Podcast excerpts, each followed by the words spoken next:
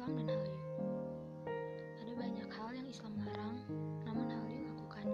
Sebaliknya, ada banyak yang Islam perintahkan, namun Halil abaikan. Identitas gue mulai dipertanyakan. Apakah gue lebih memilih sejarah menulis gue sebagai seorang muslim